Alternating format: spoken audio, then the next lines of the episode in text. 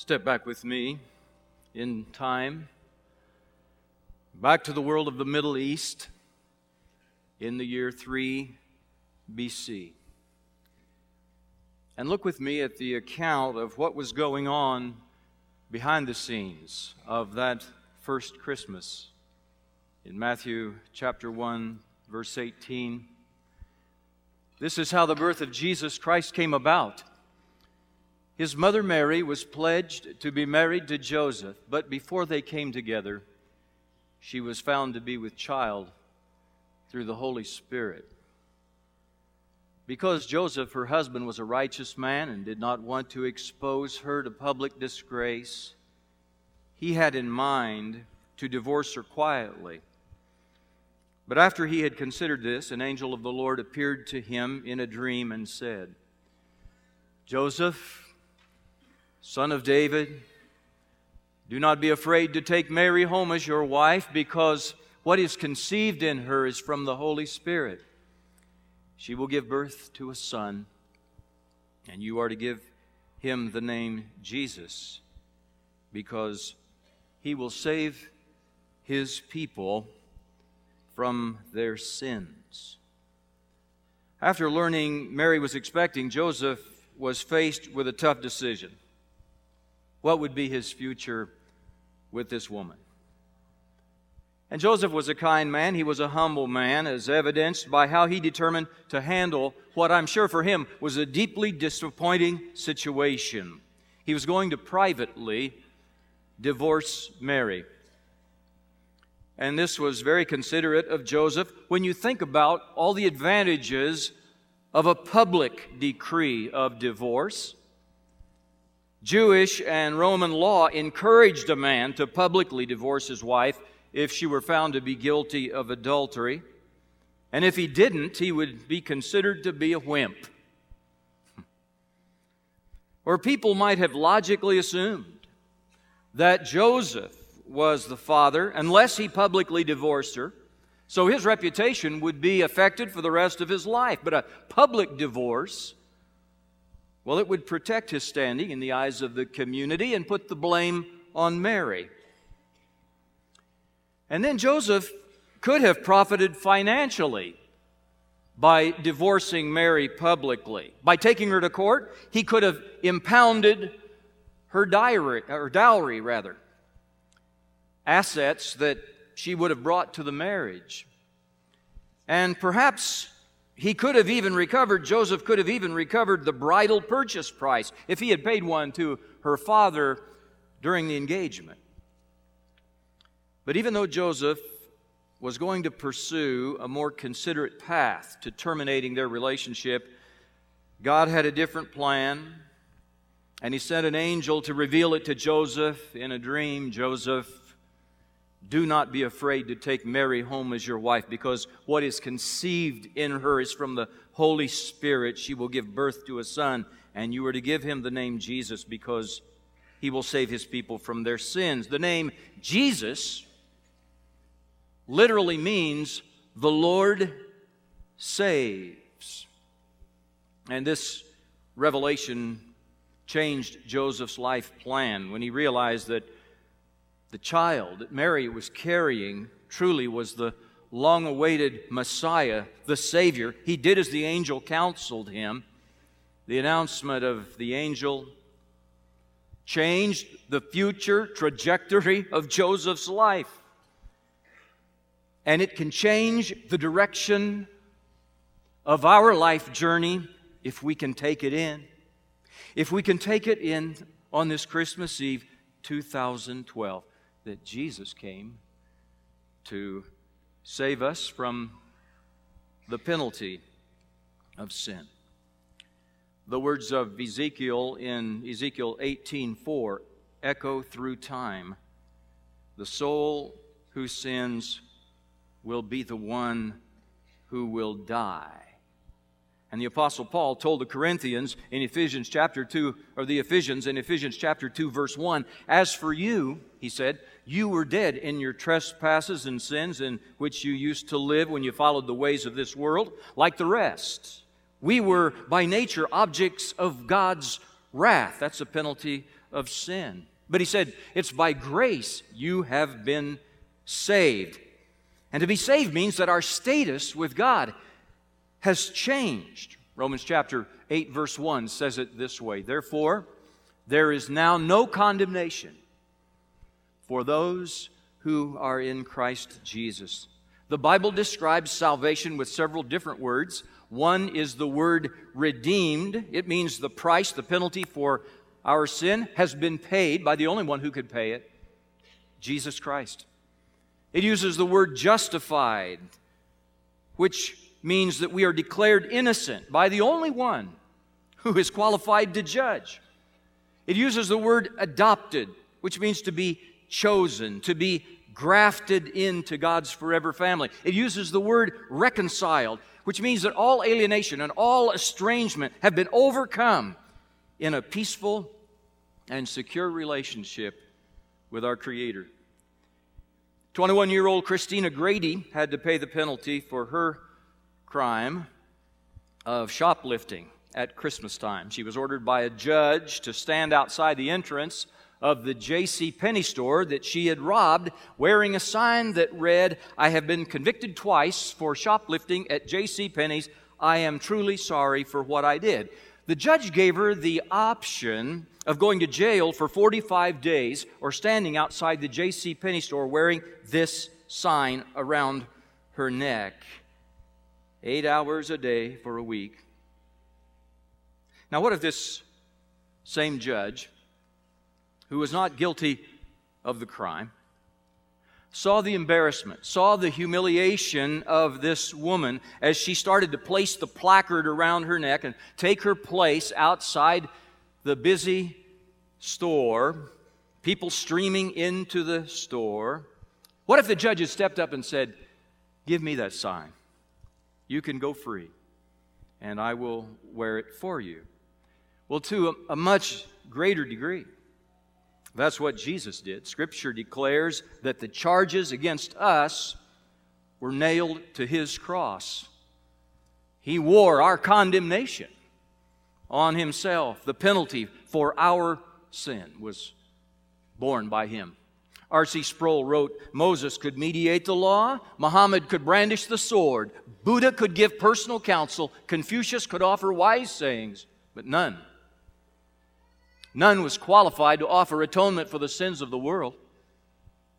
Jesus alone is a Savior. And so at Christmas we sing, Long lay the world in sin and error, pining till He appeared and the soul felt its worth. Or we sing, Peace on earth and mercy mild, God and sinners reconciled. We're saved from the penalty of our sins.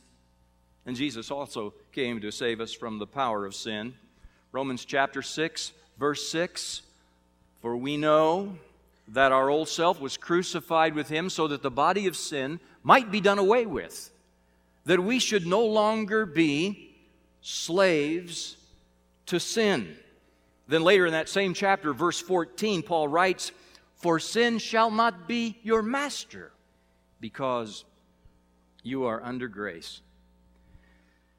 Charles Swindoll tells the story of a bazaar that was held in a village in India. Everyone came to bring their items to sell and trade, and one old farmer brought a bevy of quail.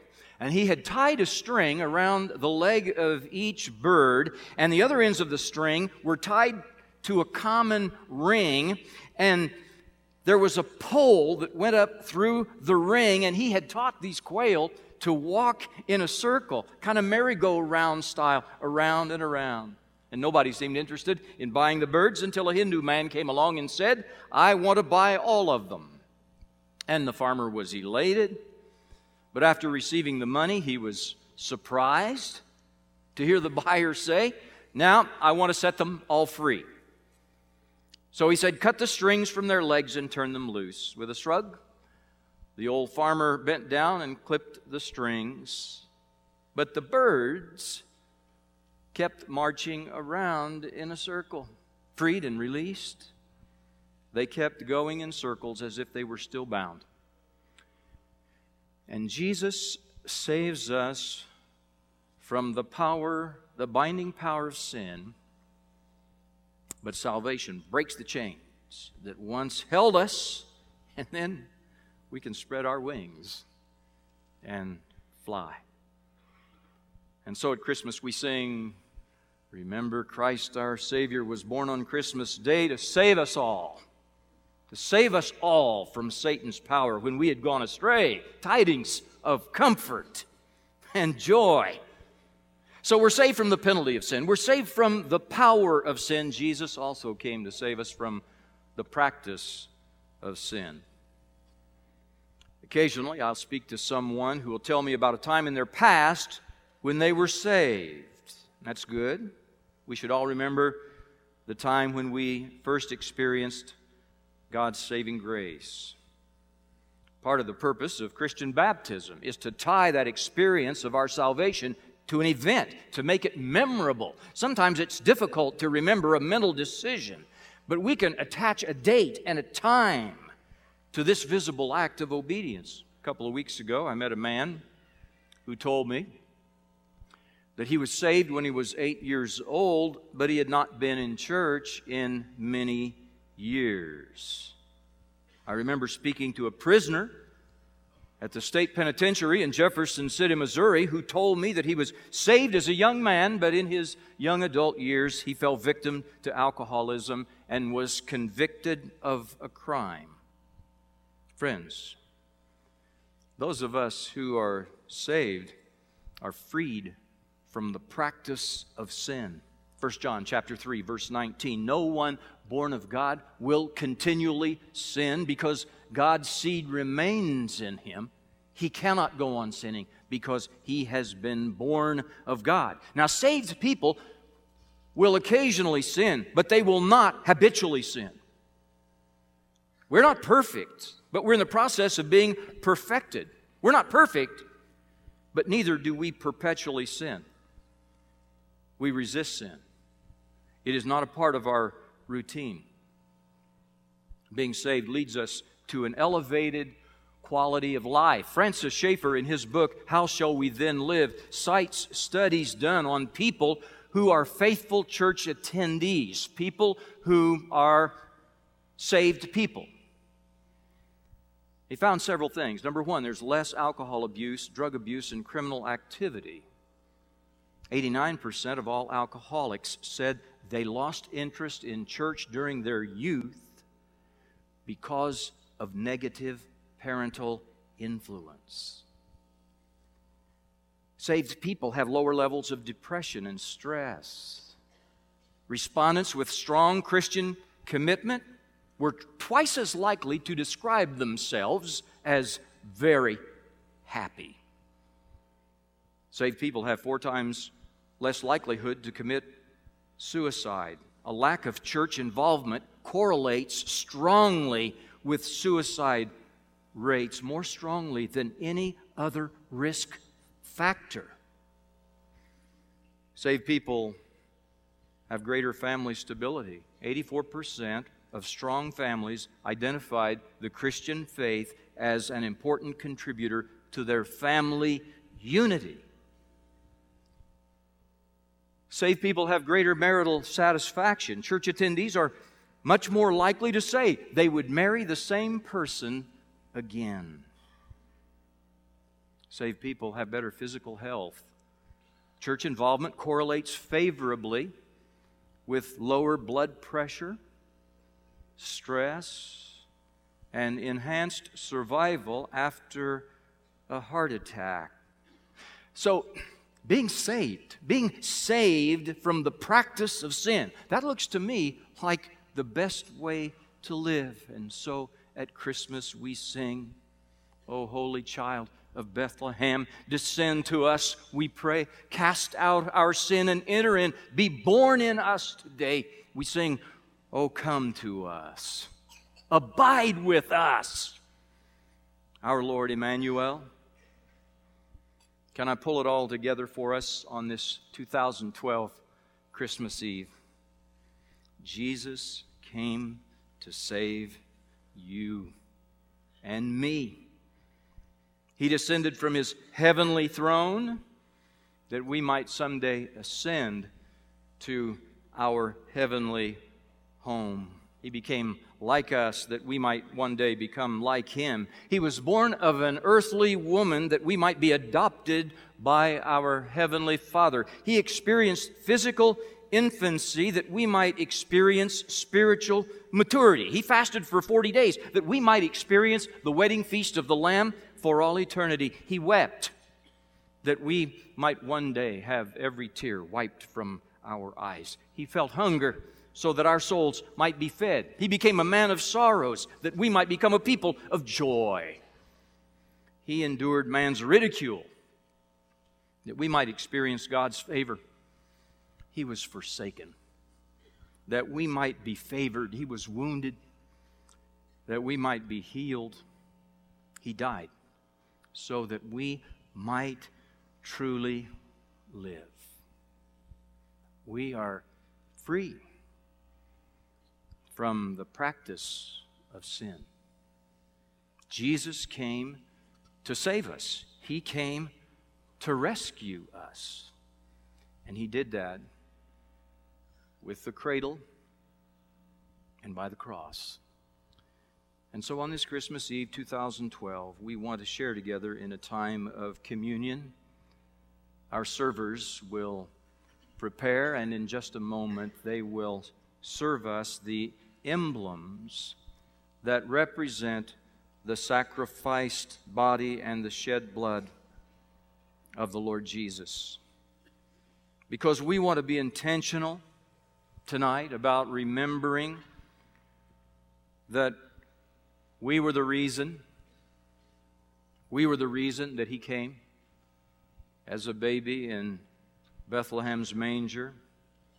We are the reason we are the reason that he suffered and died on the cross of Calvary. And he asked us to do what we're about to do. He asked us to remember him. He asked us to be careful not to live our lives day by day, day in and day out, without thinking of him. And the reason why Christmas has been described even in secular music as the most wonderful time of the year is because it's a time when people everywhere pause to remember Jesus, to remember his birth, and at this moment around the Lord's table, to remember his suffering and death on the cross.